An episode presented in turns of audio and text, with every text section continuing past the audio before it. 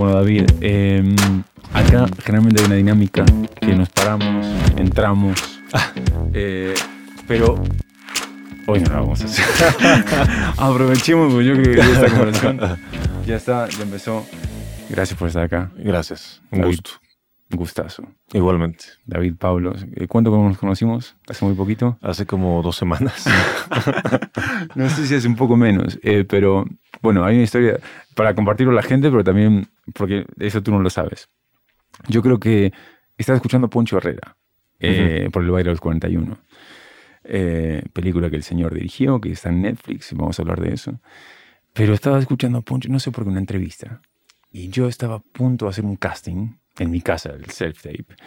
Y hacía bastante que no hacía casting, no hacía nada.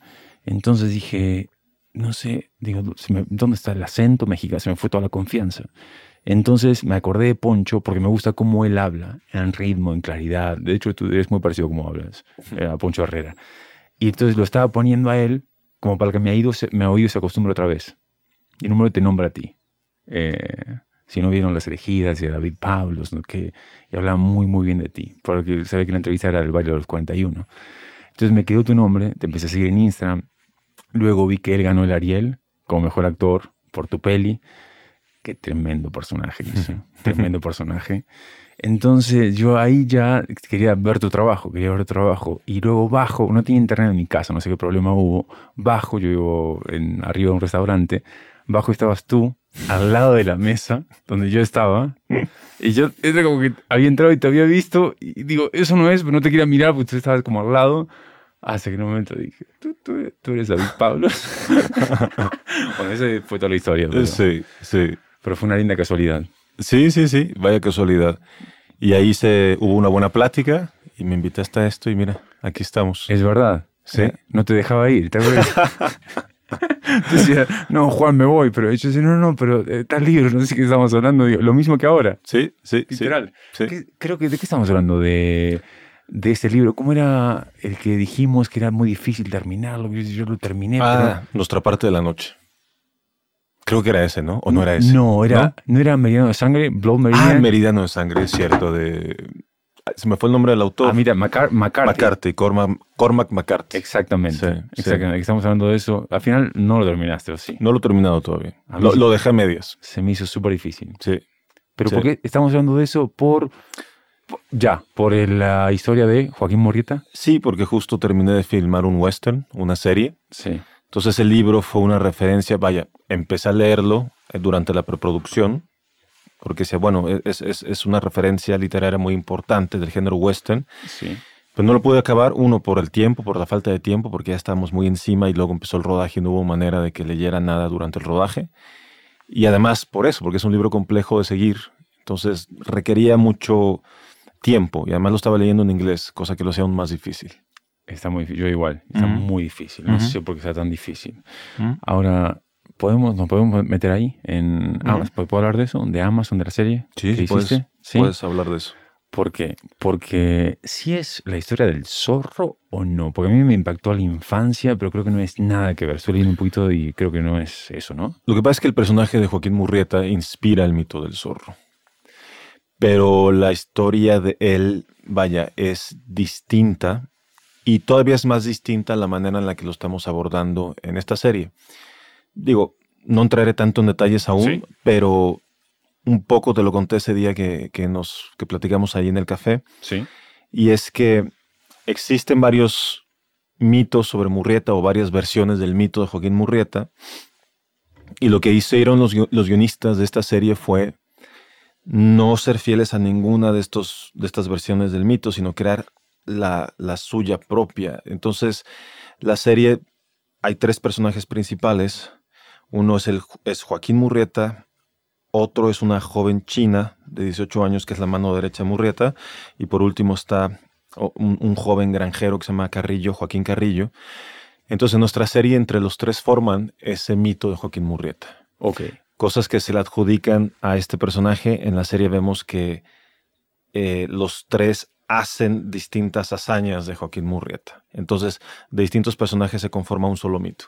Ok, pero en, re- en realidad, ¿qué es una leyenda? ¿Es un, es un mito? Este, ¿Esa persona existió? ¿Joaquín Murrieta? ¿Nadie sabe? No, no, no se puede comprobar si existió, pero hay ciertos datos históricos que nos hablan de él. Incluso uno de los Rangers, que es el que lo caza, Harry Love, así se llamaba, Sí. y aparece ese personaje en la serie.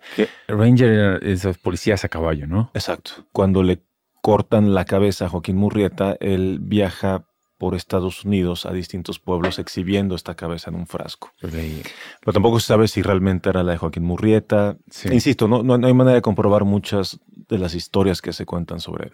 Sí, pero, pero ¿cómo, o sea, cómo, cómo eso habrá impactado la historia? Porque yo- la historia del zorro no tiene nada, nada que ver. Si es lo que yo vi de niño, porque lo vi de niño, o sea, era Diego de la Vega. ¿Sí ¿Era Diego de la Vega o no? No Creo que, yo, ah, eh, sí, sí, eh, sí, sí, sí. que era- Sí, digo, digo, ese era el ¿cómo- nombre. digo, ese era el ¿cómo- nombre. ¿Cómo habrá impactado eso? Porque no, creo que no. La historia de Diego, según lo que me acuerdo, era Diego La Vega en su hacienda, tipo bueno, pero que tenía dinero y que era respetado por todo el mundo. Una especie de tipo zorro, tipo la historia de Batman, que nadie sabía que era él, pero no era eso. El personaje trasciende un poco porque es alguien que le quita a los que más tienen y reparte ese dinero Mm. entre la gente más necesitada. De verdad, se sabe muy poco, Muy poco. sobre Joaquín Murrieta. Sí, y en algún momento yo me puse a investigar su historia, pero lo dije, no es tan importante porque al final nosotros estamos creando nuestra versión de, Sí. de- de- de- de- de esa leyenda, de ese mito. Más bien lo que hice fue leer sobre historia, leer sobre el contexto histórico en México en ese momento y ver muchísimos westerns. Básicamente todo este año me lo pasé viendo westerns. Sí. Para tener una referencia filmográfica, cinematográfica de cómo se cuenta ese género, porque tiene un lenguaje muy particular, el Sí. western. Bueno, ni idea. Ahora se, se me vino otra cosa a la mente, pero estaba el otro día escuchando a um, eh, Joe Rogan con. eh, se me fue el nombre de. Tremendo director. Em, Violencia. Que hizo ahora la, esta película con eh, em, DiCaprio y Brad Pitt y Margot Robbie. Esta mm, última. Scorsese. Once Upon a Time- no, esa de, de Once Upon Ah, a Time in Hollywood. Tarantino. Tarantino. Sí, sí, sí. sí. Y él decía, y eso digo, eso digo, eh, de- de- algo te quiero preguntar a ti, porque Ajá. no sé por qué vas a hacer western con él, que no, pero él hablaba un poquito de la historia del personaje de DiCaprio y todo eso. El tipo parece un enfermo del cine. Ujú. Eh, y él, él dijo, no, o sea, yo no necesité ir a estudiar cine. Mm. Y eh, yo amo las películas, yo fui al cine. Y eso es todo lo que necesitas. Sí. Y digo, me, me- me gustaría saber qué, qué opina David de eso, no como una opinión sobre él, sino sobre ti, sobre el trabajo en sí, como tú lo encaras. Yo estoy parcialmente de acuerdo con, esta, con esto que dice Tarantino. Yo sí estudié cine Sí. Acá en Eh, el CCC, ¿no? en el CCC y luego hice una maestría en Nueva York, en Estados. Unidos. Em, yo creo que, mira, sí creo realmente que la escuela de cine no es para todos. Hay personas que a las que nos sirve pasar por ahí y otras a las que no, definitivamente no. Yo creo que el- el- la escuela lo que te da son bases, te da técnica, te permite encontrar también un grupo de gente con el que puedes colaborar, te permite básicamente echar a perder, eh, es prueba y error, te permite hacer tus primeros ejercicios Sí. en un espacio contenido donde no pasa nada si fallas y, y- y- y es un aprendizaje, básicamente. También creo que la escuela se puede volver muy restrictiva, también siento que la escuela impone una forma de hacer cine.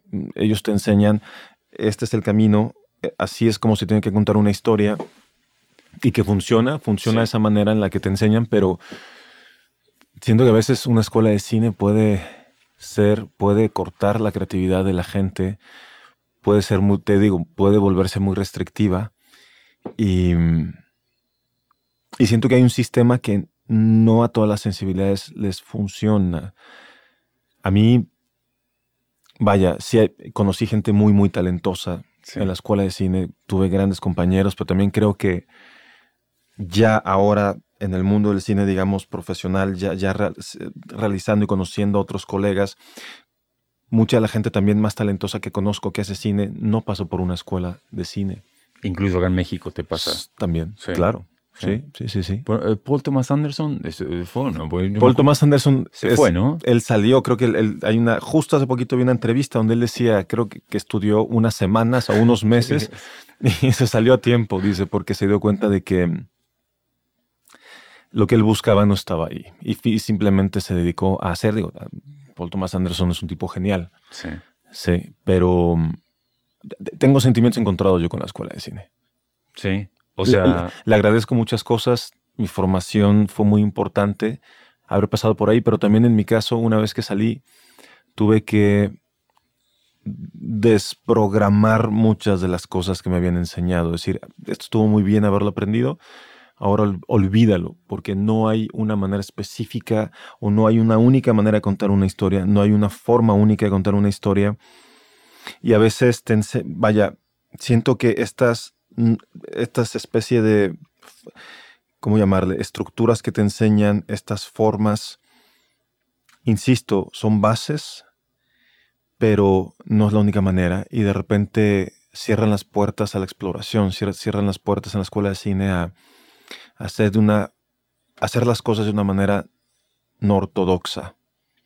Y siento que el cine tiene que haber, haber una exploración, tiene que haber un riesgo, tiene que haber una apuesta. sí, sí, Mm, te mm. entiendo. Sí. Ahora, hay algo. Bueno, primero te quiero preguntar algo antes de, de ir ahí. Porque me hiciste acordar un poquito. No sé, pero lo que pasa con los actores profesionales y con gente que no son actores, que sé que has trabajado con los dos y has Ujú. trabajado mezclados. Donde se, se puede, es raro, como explorar, es, es hermoso verlo, como, como un- uno como actor.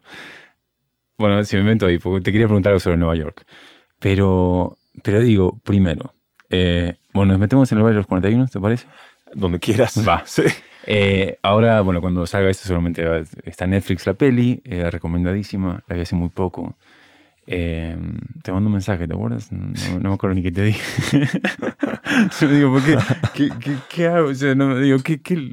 O sea, literal, no, digo, no, no quiero decir si me gusta o si no, porque es súper eh, no profesional, pero digo, lo que me pasó de verdad, sentía que no, no había visto una cosa así en México, que me parecía que era algo, sobre todo con- ya desde que abrió la, la escena del caballo, no quiero contar Mm, mucho, pero la escena ujú. del caballo y todo eso, la atmósfera que tenía, la actuación de Poncho Herrera, me Mm. encanta. Hay, hay momentos particulares, luego voy a ir ahí, pero bueno, había no actores profesionales, Ujú. ¿no?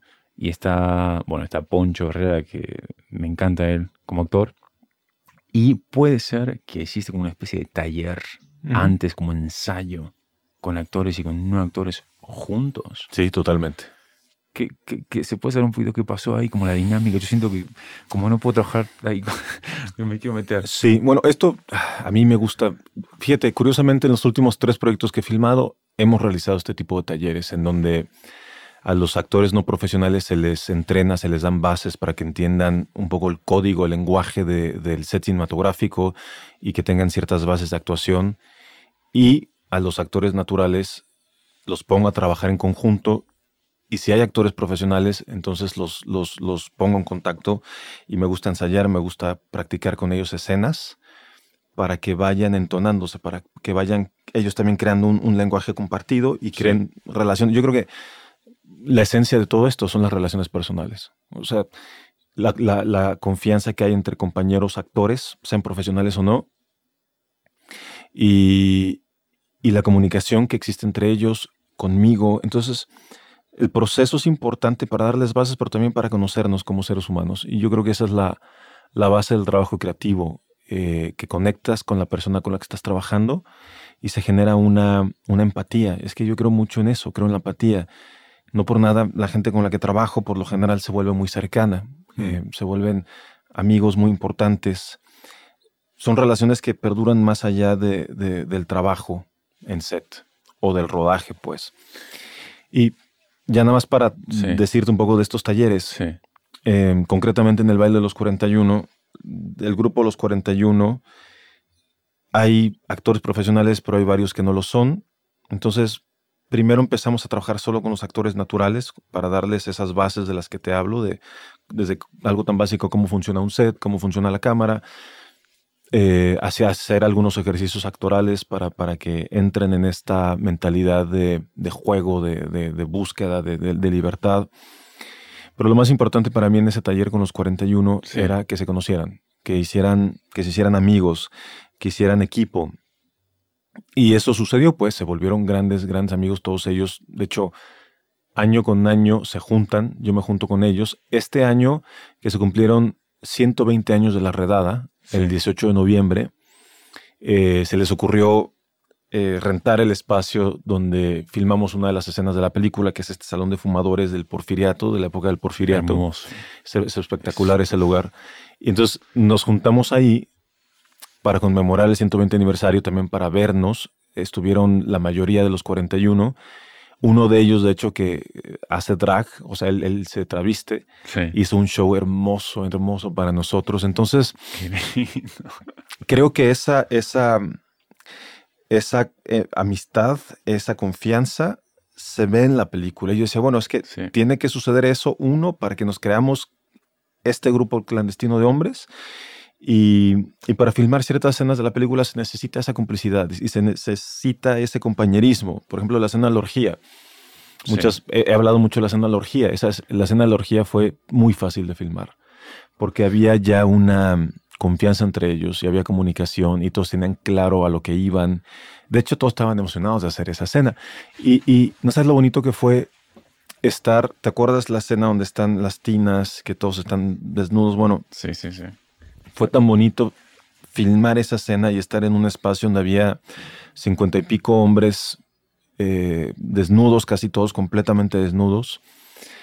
Y no había, vaya, había, se respiraba libertad en ese momento y había una gran confianza y todos, cuando yo daba corte, se ponían a platicar y se botaban de la risa y, era algo mágico, algo muy especial, porque eso, se respiraba un compañerismo muy grande, fue, fue hermoso, yo creo que eso fue de los días más hermosos de rodaje, cuando filmamos la orgía. Qué lindo, qué lindo.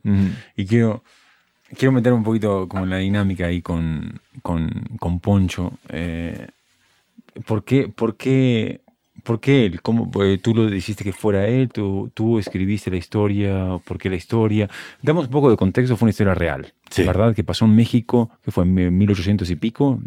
Eh, eh, fue en 1901 que sucedió una redada. Sí. En donde se encuentra a 42 hombres homosexuales, la mitad vestidos de mujer. Sí y todos ellos son arrestados por supuestos, ay, ¿cuál era, cuál era la, clasificación de faltas a la moral? Por supuestas faltas a la moral los encarcelan a todos y descubren que en ese grupo, vestido de mujer, estaba el yerno del entonces presidente de México, Porfirio Díaz.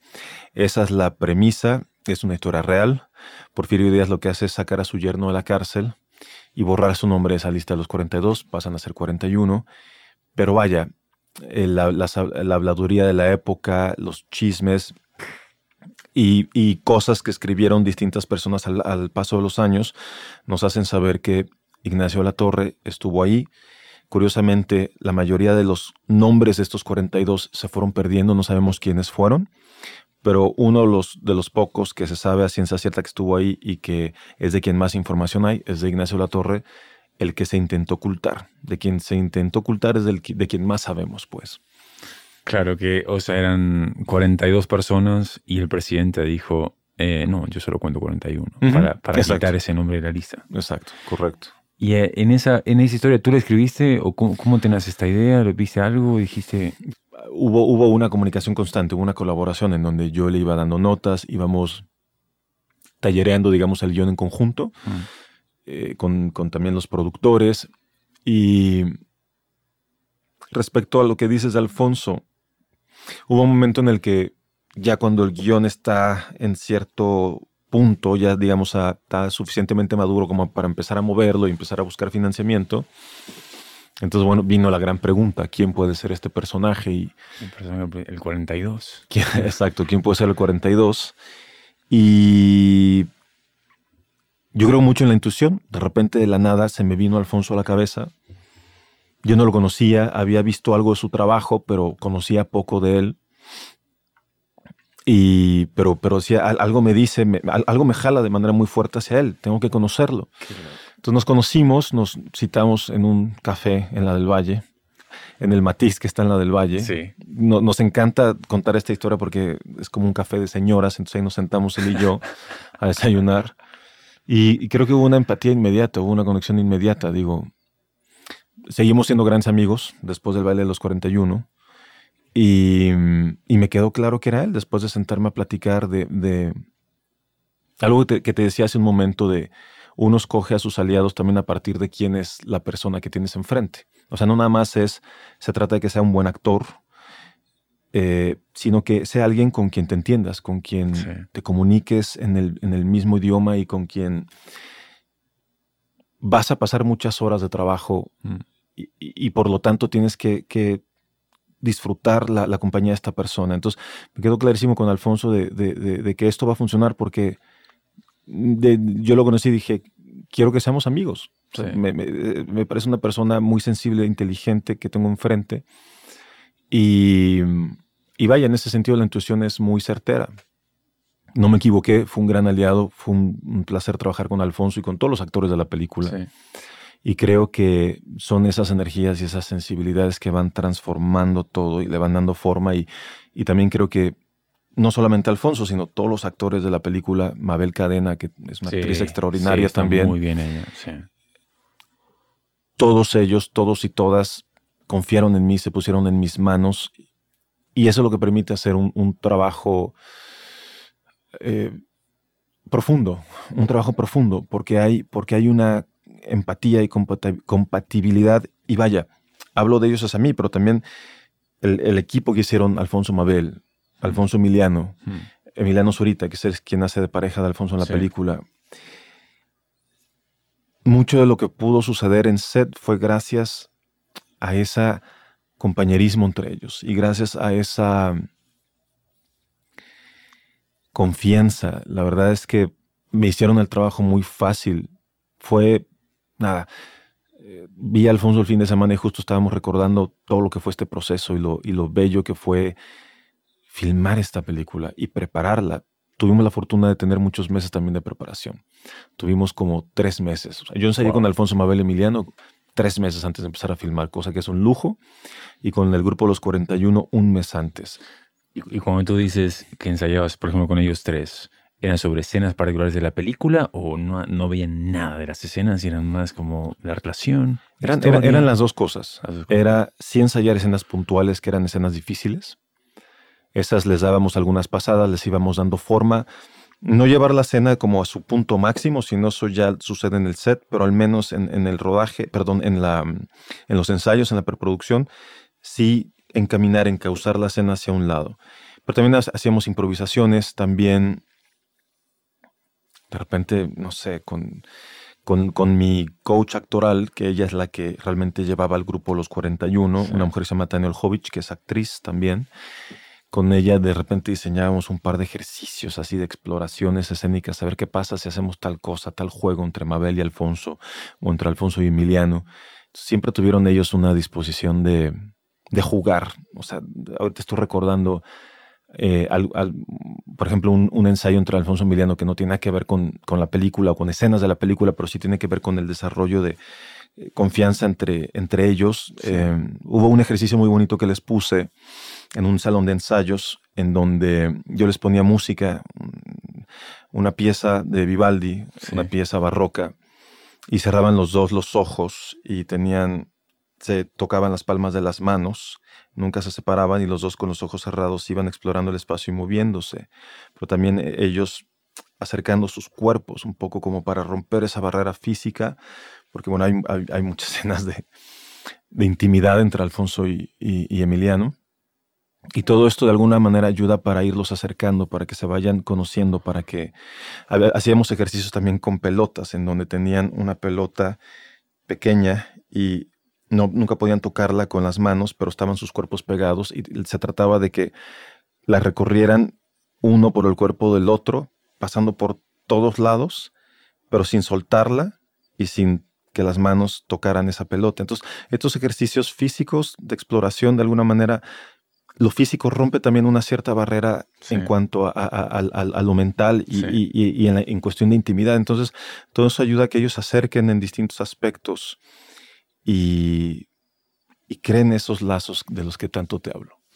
Sí, ahora, ahora que lo he dicho, me me acuerdo que estaba viendo la peli y hay un par de momentos que ahora tengo, eh, particularmente de, de Alfonso, ¿no? Ujú. Eh, cuando lo conoce a, la primera vez que lo encuentra, el personaje de, de Emiliano, Sí, ¿cómo lo ve? Es, es un segundo, Sí. es un segundo que baja la mirada y sube, que te, que te, te, te da esa tensión en el cuerpo a ti. Sí. ¿Ya sabes? sí, sí, sí.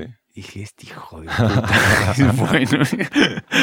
y luego, pero todo lo que tú estás diciendo, en, en- en- bueno, en toda la dinámica entre ellos dos, Sí. se nota, en ningún momento te saca de que ellos, creo que ellos no tienen ningún tipo de tensión y por eso, ¿no? Sí. Como espectador tampoco, y se nota. Y Eh, eso yo lo trabajé mucho con ellos. Les dije, aquí no se trata de que, vaya, en términos, en el sentido más, eh, más, más eh, burdo, el que se toquen, el que se den besos, Sí, es, sí, es muy sí, fácil, pero crear una intimidad, crear una conexión, eso es lo complicado. Y eso es lo que tanto les reiteré durante el proceso de, de preparación. Se tiene que lograr esa intimidad, se tiene que lograr esa conexión y que se, se sienta, se palpe en pantalla. Sí, sí, es muy para, para salir de ahí, meternos en otra cosa, pero ahora que me, son tres momentos en particular. La escena donde él está con su mujer que se acaba de casar, La noche de bodas. La noche de bodas Claro. eh, es una tremenda película, es una historia real. Eh, la noche de bodas donde él no la, no la ve, Sí. pero digo, yo me pasaba como actor, digo, que no la veía y miraba a punto fijo. Se Ujú, lo digo, se ujú. imaginando a alguien más, ¿no? Sí. Eh, pero digo, esa, esa sutil diferencia, que quizás eso pasa entre los que no, actores o actores profesionales, como se le quiera llamar. Digo, hay veces que, y creo que quizás es la diferencia entre ser un buen actor. eh, por ejemplo, en esa escena en particular, no sé si eso tú se lo pediste a él de esa manera, pero yo sentía que estaba totalmente, que quizá uno se dice, bueno, para que ella no se dé tanto cuenta, para que no sea tan alivoso, bajo la mirada, su él estaba... ¡pam! Ujú, ujú. Sí. Pero no sé si funciona mejor dramáticamente, pero le daba una fuerza que uno se ponía muy nervioso, que se ponía como incómodo por ella. Sí, Era, sí, sí, como, sí, sí. era como, no, no, no, no, no, no. Sí. Eso, y luego, y luego la, eh, la- cuando él para, él se para de frente, cuando lo ve, cuando está el personaje de Emiliano Ajá. con alguien más, Ah. no lo saludó en, el- en la escena del bar, Ah, sí. él viene y la cámara está justo acá. Es un segundo que él duda y se vuelve. Ajá, sí. Ese segundo que él duda y se vuelve, Ujú. no sé, dije, es- está- esto, todo está muy bueno. acá. Pero eso para mí fueron momentos, digo, wow, Mm. tremendo trabajo, Mm. tremendo. Y no sé si fue algo que lo- en ese momento para- se, se lo- se habló contigo, lo dejaste hacer. No, pues es que todo lo hablábamos. O sea, aunque no llegáramos con todo preparado al set, sí había tiempo de, de- de crear en set y sí había tiempo de explorar cosas. Entonces, yo, mira, una de las. Ahora me doy cuenta el lujo que tuve al filmar esta película. Había escenas del baile de los 41 en las que yo tenía el lujo de encerrarme hasta dos horas para ensayar. Solo mis actores y yo, nadie más en set, todo el mundo afuera. Y ya que tenemos la escena suficientemente, digamos, trabajada, no del todo, todavía había que seguir explorando, pero ya estaba suficientemente lista. Entonces ya entraba el equipo, veían la escena, ensayábamos un par de veces y luego se filmaba. También el otro día estaba recordando con Alfonso y Emiliano, porque fuimos a cenar, que el promedio de tomas que hacíamos eh, era de 16. Wow. Sí, yo repetía normalmente 16 veces. ¿Es normal para ti en tu trabajo o era porque tenías el tiempo? No, ¿no? o sea, es normal. Obviamente ahora en la serie no pude hacer eso. Sí. En la serie esta que hice eh, de Joaquín Murrieta, pero cuando podía sí me, me- me daba esa libertad. Creo Sí, que lo que más llegué a hacer de tomas, que supongo que para series muchísimo son 10, 10 tomas ¿En la serie? en la serie. Es un montón, sí. Pero no siempre. O sea, solo cuando se podía llegaba hasta 10, pero en el baile de los 41 el promedio eran entre 14 y 16. Wow. Hay veces que fueron más, hay veces que fueron menos, pero por ahí va la cosa. Sí. Porque luego, Y- es que Qué dilo, dilo. Dilo, dilo. Es que a mí me gusta clavarme en, en detalles y me gusta además que sean cosas muy puntuales, ¿no? De ritmo, de un segundo más, un segundo menos, esta entonación, esta inclinación, esta mirada. Y luego tener también variantes, porque bueno, esta es una forma correcta de hacerla, pero está esta otra que también es buena, entonces quiero tener las dos. Y a mí me gusta tener al menos dos o tres tomas completamente buenas de principio a fin, por si decido nunca cortar a otra cosa. En la televisión es muy común que o más bien en la televisión es, es, difícil tener siempre una toma buena de cada plano, porque hay que moverse. En la televisión es más la, la, costumbre de, bueno, entre la construcción de planos se, se, forma, digamos, esa, esa perfección, entre comillas perfección, porque no sé si existe la perfección como tal, pero a mí me gusta intentar lograr esta perfección en cada toma, aunque... Sí, no trabajo. Solo una cosa muy obsesiva. Sí, sí, sí, sí. Sí, sí, sí. Está, en ese sentido, no, creo que uno se tiene que amigar con eso. ¿no? Que al final es como, como, como tú eres. Sabes que ahora se escucha mucho, o depende de un amigo te dice, ¿no? O la persona cercana a ti. Dices, güey, me parece que es muy obsesivo lo que estás haciendo. Así, relájate un poco más. El fin de semana ve a no sé dónde, vamos a Tepos. Y hay uno, no sé cómo te toca a ti, pues yo me reflejo y fue como, lo traté de hacer de esa manera y no puedo, no puedo conmigo. Me llena de culpa. Siempre estoy vivo nervioso y sobre todo cuando voy a trabajar. Me pasó hoy que vine, vine acá.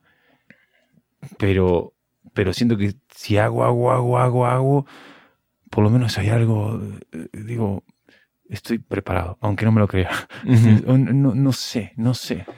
Me, me, conecto mucho con esto que dices de la culpa, porque a mí también me pasa que si siento que no trabajo lo suficiente o que no trabajo lo que creo que no que trabajar, no puedo porque la culpa me carcome, entonces no puedo descansar, no puedo hacer otra cosa. Ahora, sí es obsesivo y sí pienso, cuando estoy filmando, no pienso en otra cosa más que el rodaje. El rodaje se vuelve lo más importante y el mundo, el mundo se va desinflando y me desconecto del mundo y estoy en esta burbuja creativa que me encanta, por eso amo, amo, amo estar en set. Y, y llego por lo general siempre con todo diseñado, planeado, no para seguirlo al pie de la letra, sino para poder, si es el caso, improvisar o, cambiar por completo lo que tenía concebido. Eso, eso hice mucho en el baile. Ese fue uno de mis grandes descubrimientos en el baile, que yo llegaba, yo con mi fotógrafa diseñaba algo, que ella es tan obsesiva como yo. Mi fotógrafa, que es brasileña, se llama Carolina Costa.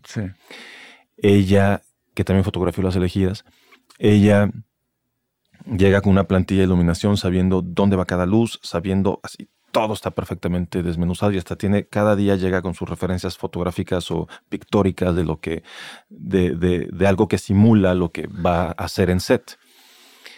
Pero de repente yo llegaba al set y decía, mm, no, esta escena como está diseñada no va por ahí, hay que cambiarlo todo. Entonces yo tenía la libertad de poder tirar toda la basura y crear de cero en set y ella también de decir, bueno, planteamos esta iluminación, este trabajo de cámara y reinterpretamos por completo. Y creo que muchas veces eh, las mejores, los mejores momentos salen a partir de esas, a partir de, ver lo que tienes enfrente, a partir de ver tus actores, de ver el set, de ver el momento y, reajustar todo lo que tenías concebido. Creo que hay una magia, hay una pureza, hay, hay algo que es único de nuevo, todos son energías, es algo muy impalpable de lo que estoy hablando. Entonces llegar y tener esa disposición de ver, creo que ahí es donde, vaya, es la magia que se está creando en el momento. Y, mi aprendizaje más grande es confiar en, en, eso que está sucediendo y confiar en el trabajo previo para entonces llegar al set a trabajar desde otro lugar y desde algo no planificado. Y te digo, muchos de los momentos que a mí más me gustan salen así, salen de esa... Es que no es improvisación porque si hay un trabajo previo, pero, pero salen de esa reinterpretación en set. Tal cual, es que creo que dijiste una palabra clave. Yo te escucho y me acuerdo de mí porque es reinterpretación. Digo, uno reinterpreta algo cuando hay algo que interpretar. Hay algo cuando hay un trabajo previo hecho, si no, no hay que re, re, re, nada, no hay nada. Entonces la idea de que lleguemos a improvisar, lleguemos a ver qué pasa, eh, eso es el tema, digo, reinterpretar. A veces te pasa que no es una regla, ¿no? Porque a veces uno se pierde a sí mismo, pero ese momento de libertad, que creo que es el que estás escribiendo, es cuando hay una obsesión previa de trabajo, de detalles, de visión, de, tan, tan, tan, tan, para ese proceso de reinterpretar del momento se parezca a libertad, que seguramente la es. Pero ahí tu intuición, tu instinto, tu, están todo, porque tú tienes todo el trabajo ya en el cuerpo incorporado, ¿no? Sí, totalmente. Es, sí, sí que lo es. Y sobre todo cuando además tienes la confianza de, de, delegar y de escuchar a tus aliados. De repente mi fotógrafa podía sugerir tal cosa. Hay, hay ciertas decisiones de cámara que también sucedieron en el momento en el set y que a mí me daba miedo filmar de esa manera y que mi fotógrafa con toda la certeza del mundo me decía, está bien, hagamos esto. Y si yo no hubiera tenido esa, ese colchón de, de, voltear a mi fotógrafa y que me diera también ella esa confianza porque creía profundamente en esa decisión, quizás no la hubiera tomado. Y lo mismo con Alfonso, con Mabel o con Emiliano, de decir, bueno, de repente ellos proponen algo que no necesariamente es como yo lo había visualizado, pero, pero eso funciona y está muy bien. Entonces, la confianza del equipo creativo, creo que el cine es colectivo, el cine es un trabajo colectivo y, hay que escuchar a los aliados. ¿Se te viene un ejemplo de tanto de Mabel, de Emiliano, que dijiste, ah, eso no lo, pero lo vi, o te lo dijeron antes, o lo hicieron, que dijiste, ah. La escena en la que Mabel se sube al árbol y está disparando desde el árbol y Alfonso va a gritarle y luego ya le apunta y le dispara. Esa escena no sé si te fijaste, pero está hecha en un solo plano. Es la cámara es viene. Verdad. Sí, la cámara viene con Alfonso y la cámara panea el árbol, regresa Alfonso al árbol, Alfonso, al árbol, Alfonso y luego ya se queda con Alfonso al final. Está hecho en un plano y claro, yo había llegado con, distintos puntos de cámara y cortes para ese momento y de repente había algo como de lo vertiginoso y la adrenalina que daba la cámara a mano y casi casi como si alguien estuviera observando de un punto a otro, pero siempre de abajo. Había algo que le daba una no solo una adrenalina, pero hacía la escena mucho más... La, la, aterrizaba de una manera muy peculiar. Er, sentía que estabas realmente ahí con ellos entonces a mí me dio miedo no cubrirme de ninguna manera y no hacer otro plano para, para, para contar esa escena. Y ahí fue donde mi fotógrafo me dijo, confía, estamos haciendo lo correcto. Y es una tremenda escena, sobre todo ahora cuando dijiste eso, cuando ella dispara, cuando dispara hacia, hacia él, tú dices, no, que todavía la cámara no lo enfoca a él. y ese momento de duda creo que es por eso. Ahora, eh, esta, esa um, obsesión, tienes, porque yo tengo una relación rara con la palabra balance. Primero que se me ocurrió, se lo dije al el otro día, estábamos hablando, le digo, el otro día vi una, ¿qué era? Algo en YouTube de Chejo. Pues estaba leyendo los cuentos cortos de Chejo, no sé qué, y no sé por qué llegué ahí en, en YouTube y, y, esta persona creo que era en español y leía como cartas de Chejo. No sé si cartas de Chejo, no sé a quién, a la esposa en ese momento, no sé si tenía un hermano él o a quién, pero decía en un momento era como, alégrate de, él no decía de la insatisfacción que tienes, pero el descontento. Por lo menos la tradujeron de esa manera. De ese descontento que tienes mm. como trabajador o como artista. Mm. Porque es tu aliado. Es lo mejor que mm. tienes para trabajar duro. Lo pongo como mis palabras, pero y cuando lo escuché, claro, sí, Chekhov lo dice, porque uno hoy, entra, ya sabes, a YouTube o un libro quizá, no de autoayuda, pero casi, y te hablan del balance, y te hablan de una cosa y del otro, pero hay algo de esa obsesión que a mí me encanta. Ahora, yo vengo con, o sea, estoy amigándome con eso ahora, este, último tiempo, digamos, de sentirme más tranquilo, no tener tanta... Un ejemplo, si un amigo te dice, Juan, es viernes, vamos a tal y tal, pero sé que el lunes tengo algo para mí, me desafía mucho, voy a encerrar los dos días en mi casa, ya sabes, y no voy a pensar en otra cosa, y así estoy leyendo no sé qué, o voy a caminar, sigo pensando lo mismo, y en la relación me hace que me pierda el momento, si no, si no me tenso, y eso es obsesión. Pero pero te juega en contra un poco en, tu vida personal en ese sentido o tú te amigas más. Pues yo recién hasta ahora me estoy como amigando con eso tengo más tranquilidad. Mm. eso es lo que soy lo acepto no lo quiero cambiar me ayuda. Mira dos cosas. tiene su precio no mm, sí. relaciones sí. Mira dos cosas. Esto que dices de la insatisfacción me encanta porque creo que eso es, es un motor muy poderoso. A mí o sea creo que nunca hay que estar conforme y siempre ver uno pensar en qué puedo mejorar. Yo, desmenuzo mucho mi trabajo, todas las películas que he hecho, todo lo que he hecho, y, pienso, esto fue un acierto, esto pudo haber sido mejor, esto lo hubiera contado de otra manera. Y como esa constante sed y ese constante autoanálisis creo que es importantísimo para, para seguir creciendo, porque si no es muy fácil estancarse y quedarse en el mismo lugar. también creo, de todo esto que estás diciendo, también creo, no un balance total, pero creo que no hay que irse tanto hacia un lado porque también es importante despegarse, también es importante el descanso, también es importante la vida personal y, las relaciones personales. Entonces, claro, cuando uno está en sed, esto te consume la mayor parte de tu vida, pero al menos un día sí darse el espacio, porque también eso, el salir y volver, te da distancia y te da una cierta objetividad y te ayuda a entrar con una mente más fresca a la hora de seguir trabajando. Si estás todo el tiempo ahí, llega un momento en el que también te saturas. Es necesario salir, caminar, respirar. En las sesiones de escritura eso hacemos mucho. Mm.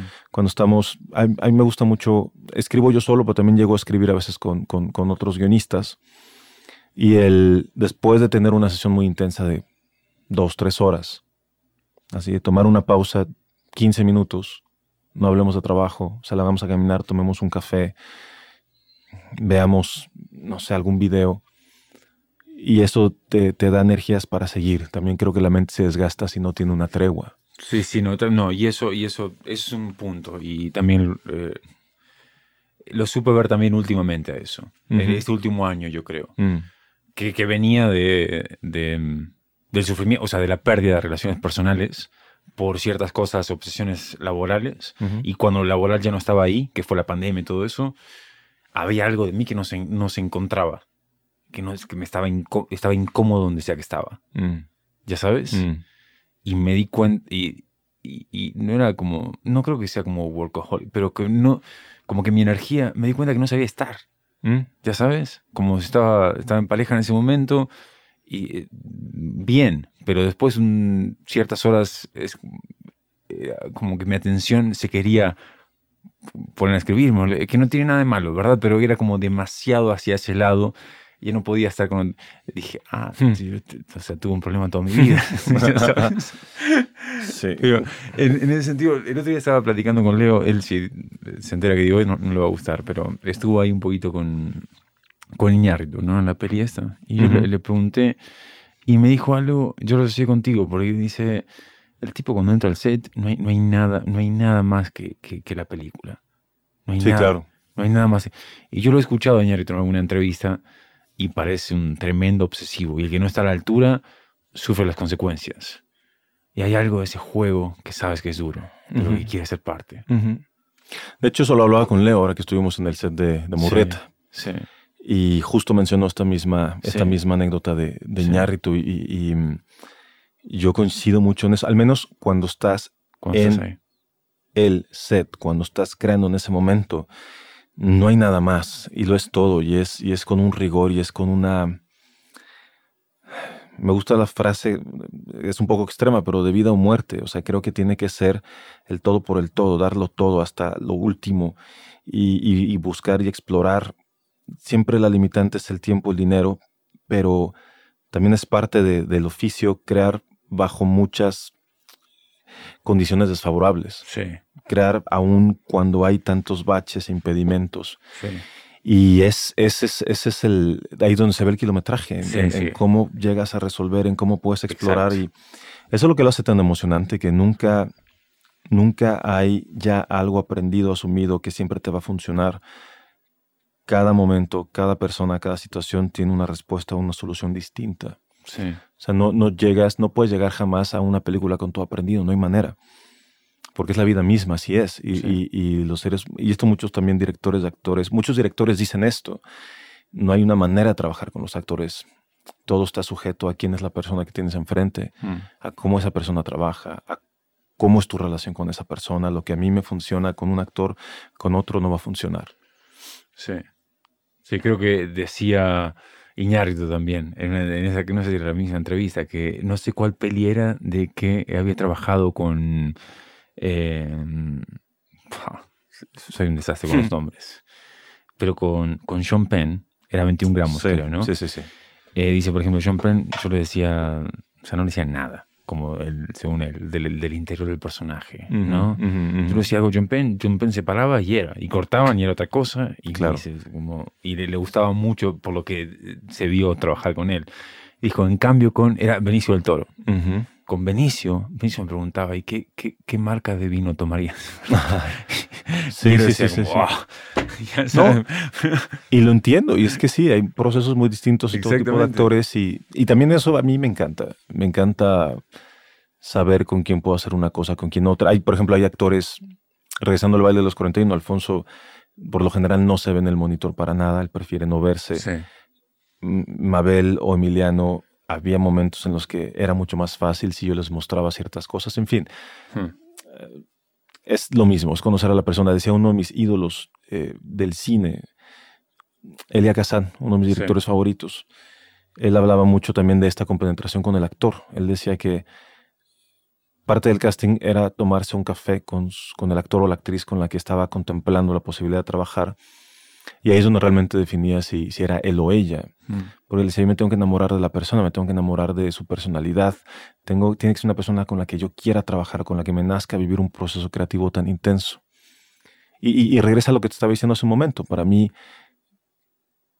vuelvo a la base de las relaciones personales para generar el mejor trabajo creativo posible. Mm.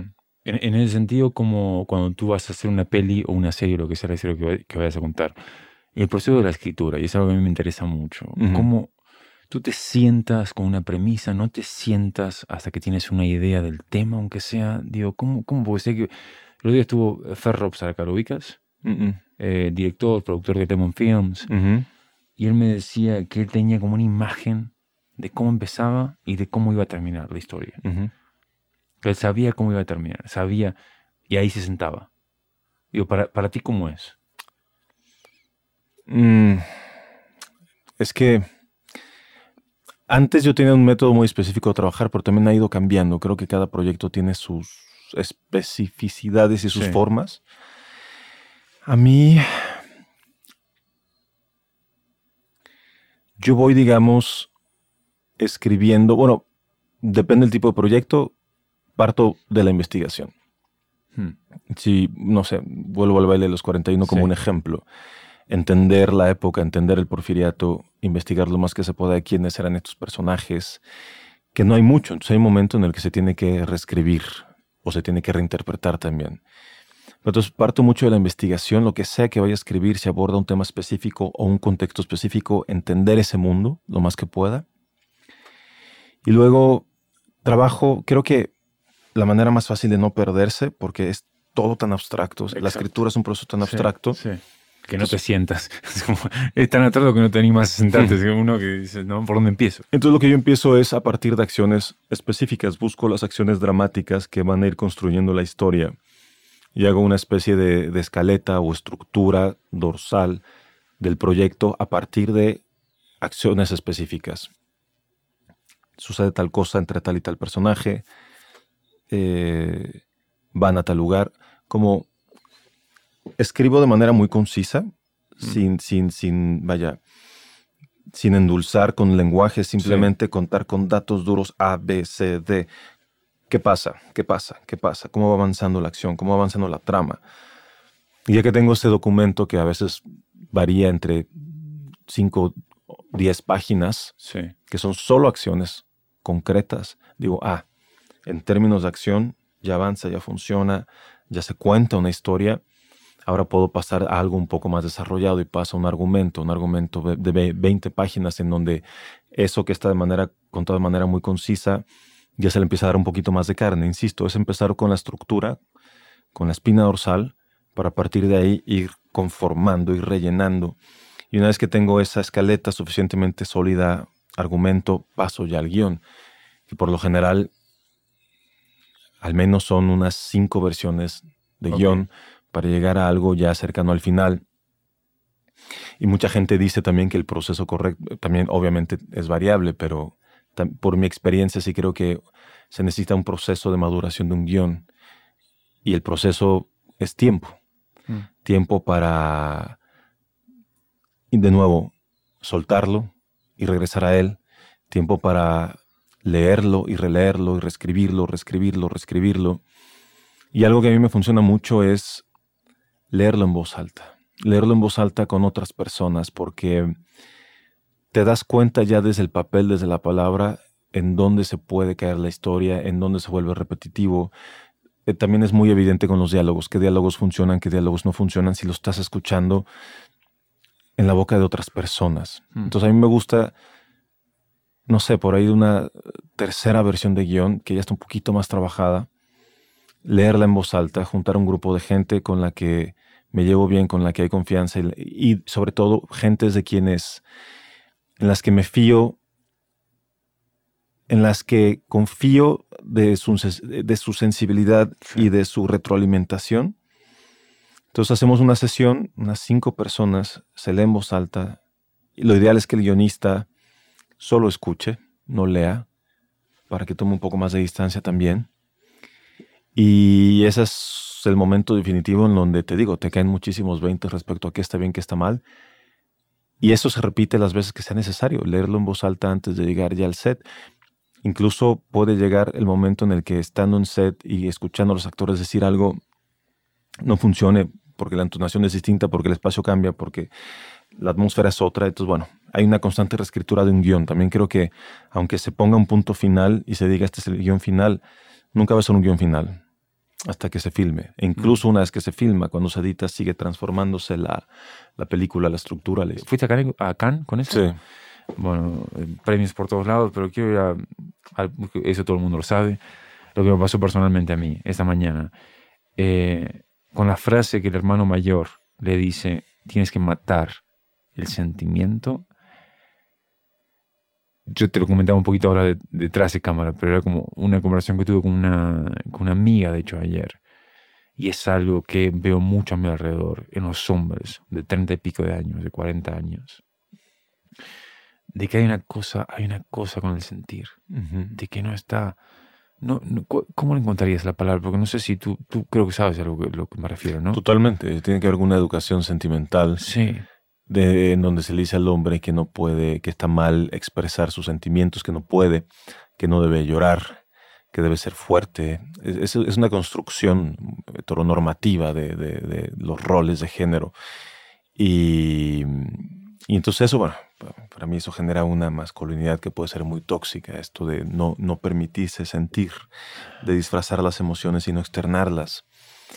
Y lo que te decía es, esa frase viene además directamente de la boca de un proxeneta.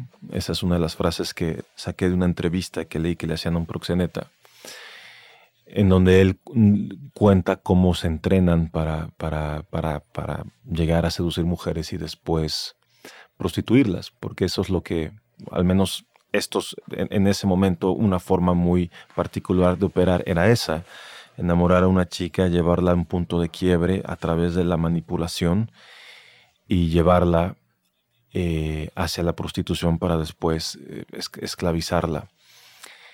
Y a mí esa frase de tienes que matar el sentimiento me, me, me llega mucho, no nada más por lo que te hablo de la educación sentimental hacia los hombres, sino porque también muchas veces es algo que la gente en el proceso de vida, cuando crecen, cuando viven experiencias que los marcan, que los transforman, que son dolorosas, la gente muchas veces se va cerrando, cerrando, cerrando al sentimiento, a la posibilidad de, de ver de una manera la vida, las cosas. Creo que es un proceso de, de cerrarse emocionalmente también como forma de, protegerse, como un instinto de protección. Mm. En ese sentido estamos hablando hoy de, de Iñárritu. Mm. Eh, Iñárritu, del Toro, Cuarón. ¿Te hace ilusión trabajar en Estados Unidos, ir para allá? ¿Ya estás haciendo algo? No, de ninguna manera. ¿Cómo estás con ese sentido? Yo, no estoy negado a nada. O sea, no, no, no, evidentemente no digo no a Estados Unidos. Yo pienso principalmente en, los proyectos que quiero hacer. Y me gustaría desarrollar esos proyectos y ver a dónde me siguen llevando y no, no es la idea de trabajar en tal o cual lugar, sino hacer los proyectos que me interesan bajo los parámetros en los que los quiero hacer. No es nada más hacer ese proyecto, sino hacerlo como quiero, como creo que debe ser realizado. Tengo una búsqueda creativa, tengo proyectos que quiero filmar, que quiero desarrollar, y ahí está puesta mi atención, más que, más que pensar quiero ir a tal o cual lugar. Es muy común a veces también con la gente del cine que piensen en festivales o pensar en premios o en reconocimientos. Y creo que la energía no debe estar puesta ahí. Hay que tener mucho cuidado en dónde, en dónde se coloca la atención, el foco. Sí, te, te, escucho y es, es, es, lo que veo a gente, a gente que tiene su personalidad y que se ve en el trabajo, como que cierta diferencia. Eh, y tú, para mí, eres eso. Eh, y como el enfoque. Otro que se me viene a la mente, por ejemplo, es Ricardo Darín, por ejemplo, como actor.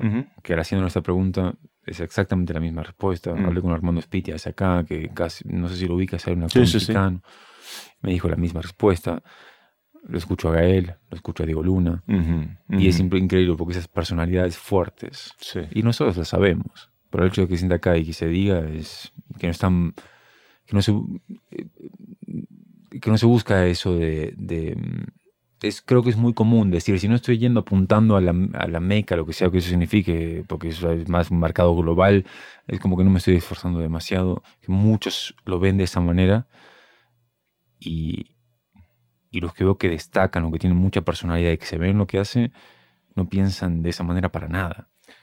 Es que lo, tengo clarísimo, por ejemplo, lo primero que he hecho de televisión en la vida ha sido este proyecto de la cabeza de Joaquín Murreta, que se estrenará el próximo año en Amazon, 2022. Y mm, no había hecho televisión antes porque no había encontrado un proyecto que realmente me entusiasmara. Y eso lo tengo clarísimo. Yo no podría estar haciendo un proyecto, sea película, sea televisión, por más grande que fuera el proyecto, por mejor que me pagaran, por por, todo lo que pudiera implicar, pero si no creo en eso, si no me entusiasma lo suficiente como para querer dedicarle realmente una buena parte de mi vida y entregarme a él, no, no hay manera. No hay manera, no, no lo hago. No, no, no está en mí, no puedo. ¿Y eso, y eso estuvo desde el principio? Eh, porque eh, a veces lo pregunto como actor, a directores también les ha pasado, algunos, algunos no. Decir, al principio es trabajo, yo necesito trabajar, necesito pagar la renta. Me dicen, no, sí, yo lo hago, es experiencia. O hay gente que dice, Mira, no, porque no me entusiasma y se cae. No, no critico para nada a la gente que toma una decisión distinta a la mía, en lo absoluto. Yo, yo respeto y cada quien, precisamente, está en circunstancias específicas de su vida, personal, laboral. Y cuando se toman ciertas decisiones es bajo un montón de parámetros que determinan y está bien, cada quien tiene sus razones para hacer o no hacer algo. Yo por, vaya, yo como siempre he tenido claro de que no quisiera transitar un camino que no es el que me interesa, he podido y también he tenido la fortuna de poder forjar un espacio en donde se me ha permitido y he podido desarrollarme en el área en la que de mi interés, eh, sí, como ahondar en este camino que me interesa.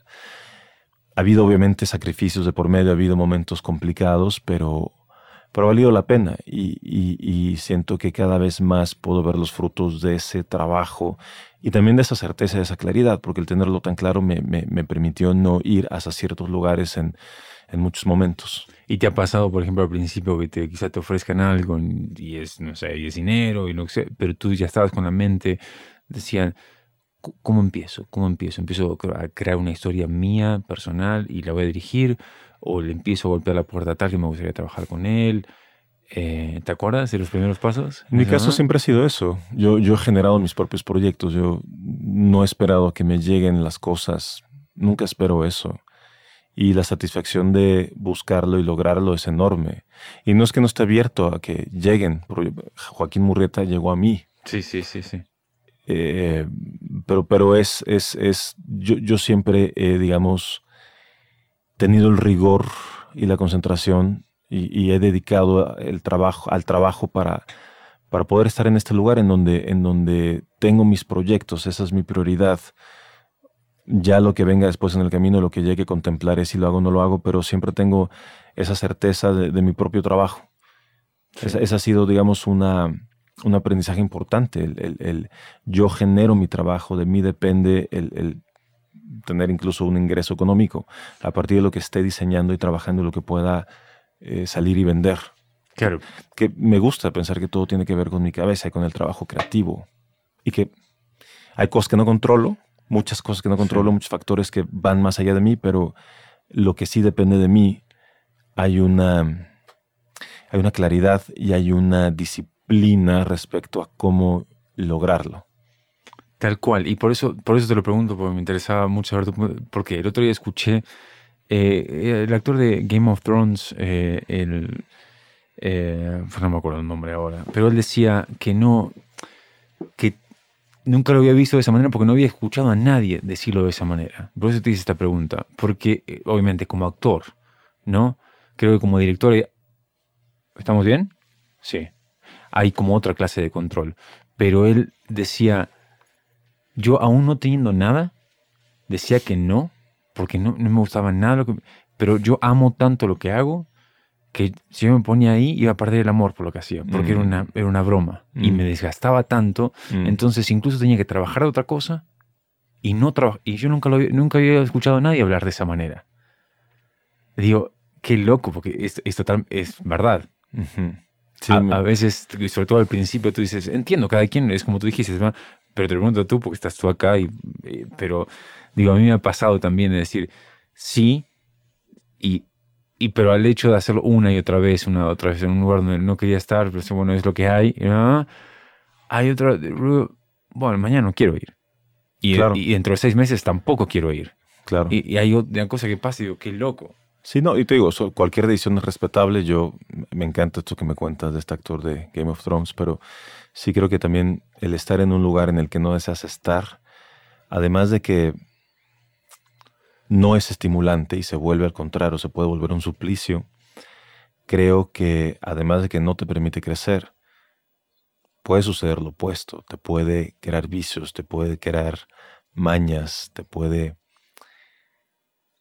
puede ser un obstáculo importante en tu, en tu, en tu etapa creativa, en tu exploración creativa.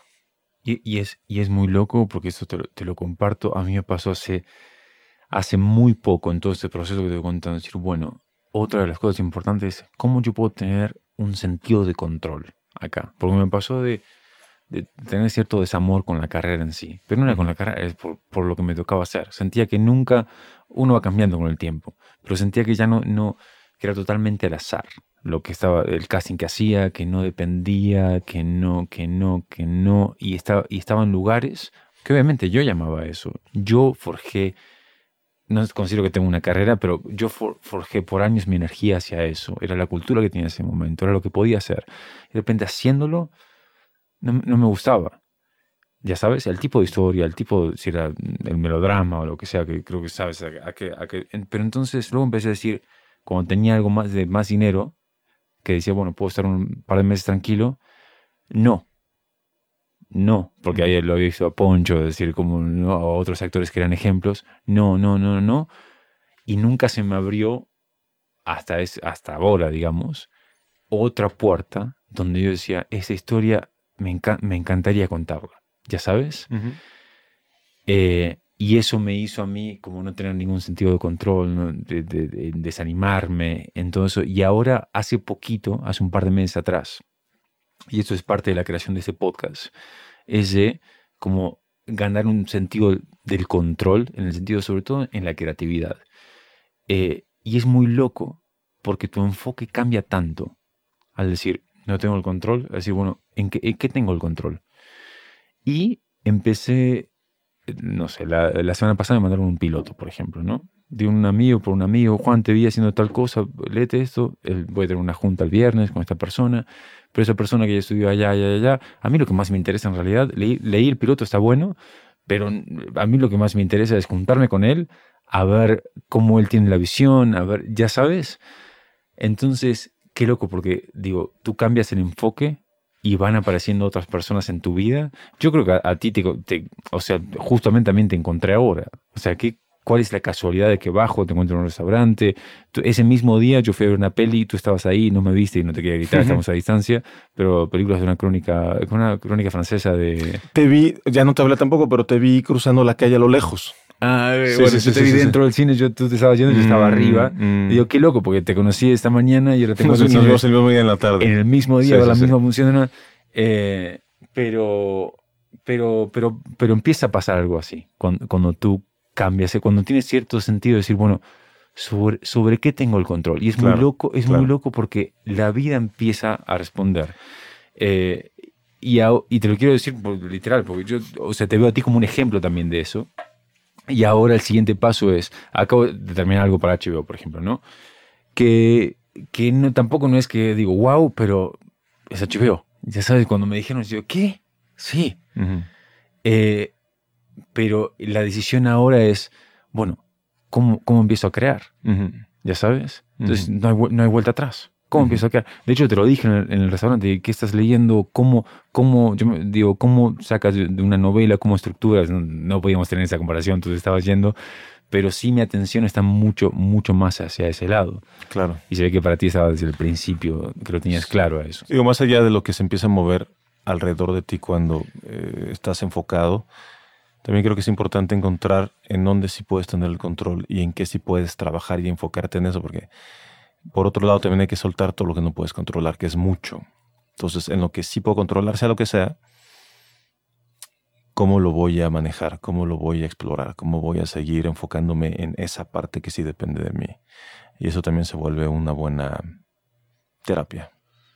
Tal cual. El otro día le a, a, Ethan Hawke, el actor, hablando. Él hizo un documental que lo busqué, lo busqué no lo pude ver. No sé si tú lo viste. Él hizo un documental a un pianista no. muy conocido de Estados Unidos. No, no lo la, vi. la, historia es un poquito de que ese tipo dejó de tocar, que le iba muy bien, a tope nivel en New York. Uh -huh. Dejó de tocar porque decía que era contraproducente para él, personalmente. Entonces tocaba en su casa. Uh -huh. ¿No? Y Ethan Hawke le decía, bueno, pero ¿por qué hiciste el documental de esta persona? Porque alguien no tenía que hacer. Dice, yo, lo, yo que soy para los ojos de todo de ustedes una estrella de Hollywood, yo lo veía a ese tipo y ese tipo estaba contento consigo mismo. Uh -huh. Y yo no tengo ningún compañero de trabajo que esté contento consigo mismo. Entonces lo veo y digo, yo quiero estar cerca de él, quiero tener una conversación con él, ahora voy a hacer un documental de él. Uh -huh. y, el, y dice Ethan Hawke le decía a ese tipo, decía, no sé, yo tengo 40 años, creo que había pasado los 40 Ethan Hawke en ese momento, y decía, siento que todo, todo, que nada, ahora nada está claro que todo es un struggling, le decía que no, que todo es una lucha, que no, que ya tengo no sé cuántos hijos, pero, pero no sé nada y ahora to, todo me cuesta. Siempre fui el actor más joven, el que escuchaba lo que no le importaba, que iba lo hacía y ahora todo, todo, todo me cuesta. Me da, me da miedo actuar, me decía. Sí. Actúo desde que tengo uso y me da miedo actuar, decir tres líneas. Y el tipo le decía, bien, bien, ahora estás, ahora estás en algo, ¿no? No sé cómo lo, lo conecté por eso, pero me, no sé, algo que dijiste me hizo acordar y, y, es, una, es una linda etapa también. Hmm. David, ¿lo cerramos? ¿Hay algo, hay algo que no, no sé, hay algo que, te, que no te, bueno, no te pregunté, creo hablé de mí todo el, hace dos horas hablando de mí. ¿Qué quieres compartir? Eh, Más bien que quieres sí. preguntar. no hay como preguntas concretas, pero sí por debajo me interesaba mucho saber cómo tú trabajas, cómo te sientes, uh -huh, que, uh -huh. como también la persona detrás del trabajo, el trabajo, que no hay, sabemos que no hay distancia entre el artista y, el, y la persona y el trabajo. Y creo que por debajo, hoy, yo, yo pude tener como una cierta, de cómo trabajar con Poncho, de gente que admiro muchísimo. Y, y, para mí es una alegría, es un propósito y te agradezco que estés acá, de verdad. Eh, no, y siempre, hombre, gracias. Y siempre es, es, vaya, cada conversación es distinta en cada conversación, cuando hablas de procesos creativos, también vas descubriendo cosas de, de, de ti mismo, también vas reenfocando a partir del, de lo que ya sabes. Entonces, siempre, siempre el hablar es estimulante, hablar del proceso creativo, y simplemente el recordar los procesos vividos eh, es muy disfrutable. Entonces, muchas gracias. Gracias a ti. Cerramos con. Hay cinco preguntitas. Eh, ¿Viste alguna entrevista del Actor Studio alguna vez? Sí. ¿Es lo mismo? En, en, español. A ver. Cosa que está buena, que yo creo que es una característica. ¿Son las mismas preguntas del Actor Studio? Exactamente. No. Ah, sí, las mismas. Las mismas. A ver. Porque a mí me caen eso de top 5, no sé qué, Ajá. todas esas cosas. Digo, no, de esos juegos. Y nunca lo hacía acá. Pero cuando lo vi, porque estaba viendo algunas entrevistas de actores que admiro muchísimo, dije, eso está bueno. Mm. A ver, me acuerdo ah. algunas preguntas, a ver si me las haces o no. ¿Cuál es tu palabra favorita? Sabía que ibas a decir la palabra favorita. Sabía que ibas a decir. Tengo muchas palabras. Bueno, cacahuate. es una palabra muy bonita.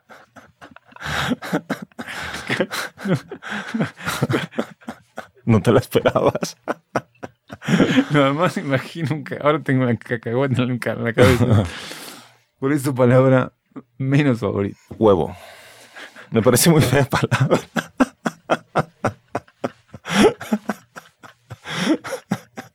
Perdón que estaba en todos lados. Tú estabas en Tepo este fin de semana en Tepoztlán. Sí. Yo fui con Leo y, y, resultó, me hice una limpieza con un, un, hombre que hacía, que tenía con un huevo, uh -huh. con un chamán. Uh -huh. fue, fue, fue, algo hermoso. Uh -huh. Luego te paso el contacto. Porque te, te paso un huevo, te paso un huevo. Ahora dijiste huevo, me acuerdo. Creo que es Don Aurelio que le llaman. Ah. Eh, ¿Qué te enciende? ¿Qué te excita? What turns you on? Es en inglés. Eh, sobre los otros, sobre mí, sobre el- Lo que, Lo sea. Lo que sea. Puede ser laboralmente, puede ser Eh, personalmente. ¿qué- me ser- emociona? La creatividad. Mm. El, el- el- creo que hay pocas cosas que sean tan placenteras y tan hermosas y tan únicas como el inmiscuirse en un proceso creativo y, y explorar la vida, explorarse uno mismo y aprender y entrar a otros, a otros mundos. Eso es muy enriquecedor. ¿Qué te apaga? La cerrazón. O sea, la, la gente cerrada a escuchar a los demás, a escuchar otros puntos de vista, la gente emocionalmente cerrada. Creo que eso me aleja mucho. ¿Qué sonido o ruido te gusta mucho? El agua en todas sus presentaciones, o sea, en, en- en lluvia, en el mar. eh, hay algo, hay una cualidad muy, muy, muy bella en el sonido del agua, digo, en sus distintas presentaciones. Entonces, y yo además crecí al lado del mar, entonces me acostumbré de niño a dormirme arrullado por el mar y me, me, me trae recuerdos de infancia de mi casa en Tijuana. Entonces, cuando puedo, hay veces que si no puedo dormir pongo el sonido del mar y eso me arrulla. Que no hace estaba leyendo a Thomas Mann, como un escrito por Sí, él. sí, sí. Y él decía que tenía que escribir cerca del mar, porque él decía que en el mar se iban las, las penas del ser humano. Eh, Ujú, que él ujú. se sentía bien siempre al lado del mar. Y Ujú. nunca lo había visto de esa manera. Y ahora cuando vuelvo al mar me, es- cambió la sensación, es Mm, hermoso. mm. ¿Qué sonido, ¿Qué sonido o ruido odias o te caga? Los mosquitos. Los mosquitos o las ambulancias. Como odio las ambulancias. ¿Tu insulto favorito? No te veo insultando muy seguido ti. Fíjate que no. No te veo con energía, ¿sabes qué? No, no, no, no, Pero date libertad, acá agarra el micro. no. O sea, no. Fíjate que no, no insulto a la gente. Por, ¿No? Eh, pero la palabra, ni siquiera sé si es un insulto, no, pero la, eh, o sea, la palabra carajo me gusta mucho, me parece bonita también. Es verdad, además Sí. es una palabra que cambia mucho, ¿no? Según cómo lo dices. Exacto. Es como también, no tiene que ver, pero acá, me- como dicen, el pendejo cambia tanto como Claro. Cuando, claro. cuando pronuncia la P. Y según la entonación. Sí, sí, sí, sí. Sí. ¿Qué otra profesión que no es la tuya te hubiera gustado seguir? Música o historia. Lo tengo clarísimo. Bueno, pero está ahí, ¿no? Tantos pelis, está. Sí, O sea, sí, como no, pero, pero vaya, ser un investigador y Sí, clavarse no, realmente en documentos y ser mucho más puntual y dedicar tu vida a eso me parece hermoso. Sí. Eh, Sí, me, me apasiona. Y la música, serías un músico obsesivo, Yo creo que sí. Yo creo que sí. Director digo, de banda o. lo, lo, lo, lo- estoy retomando la música, estoy tocando la guitarra y quiero regresar al piano. Pero vaya, lo tengo muy claro, es un pasatiempo. Pero retomando esto que dijimos de la importancia de, de por momentos des- desprenderse del trabajo, creo que la música he encontrado en, en la música esa posibilidad de despejar la mente. ¿Qué profesión eh, nunca hubieras hecho? Nunca. Burócrata. Cualquier cosa. Sí. O sea, la última, digamos que si existe, ¿qué te gustaría que te dijera Dios cuando entras? Esta te la esperabas, te la habías olvidado, ¿no? Esa me la había olvidado. ¿Por qué la risa? ¿Porque no eres creyente No. ni un poco? Porque No, porque es que justo estoy recordando haber es- escuchado estas preguntas en muchos de los episodios de Actor Studio. Y me decía, yo que hubiera contestado eso. Y nunca, nunca me lo respondí. ¿Ves? Eh, está Dios. más, ¿Sabes qué? Má- más que una palabra como tal, sería muy bonito ser recibido con música. Justo. ¿Qué? te- qué? ¿Tienes algún tipo ahora de... ¿Cuál canción? ¿Qué tipo de música? Eh, ¿Qué pieza musical? ¿Qué pieza musical? ¿Qué pieza musical? ¿Qué pieza musical? No tiene barba blanca, tiene barba roja. Me encanta. Hay una, hay una pieza, hay una pieza eh, que tocan Alfonso y Mabel en el baile de los 41, que es una de mis piezas favoritas de piano en la vida. Es una pieza de Schubert. Eso podría ser un buen recibimiento del cielo. De manera de cerrar, eh, ¿cómo te encuentra la gente en redes? ¿Estás en Instagram? David.pablos en Instagram. Gracias por estar acá. Gracias, Juan. Tremendo placer. Un gusto. Gustazo.